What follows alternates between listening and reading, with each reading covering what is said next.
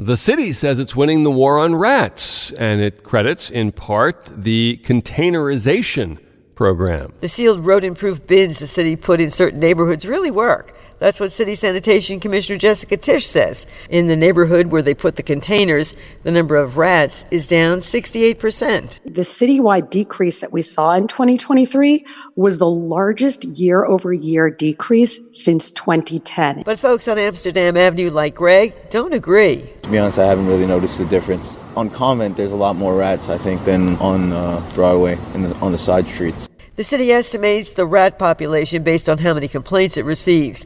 The special containers were put on 42nd Street to 144th Street between Broadway and Amsterdam Avenue, as well as between 146th and 153rd Streets. Carol D'auria, 1010 Wins at 92.3 FM in Hamilton Heights. We get it. Attention spans just aren't what they used to be heads in social media and eyes on Netflix. But what do people do with their ears?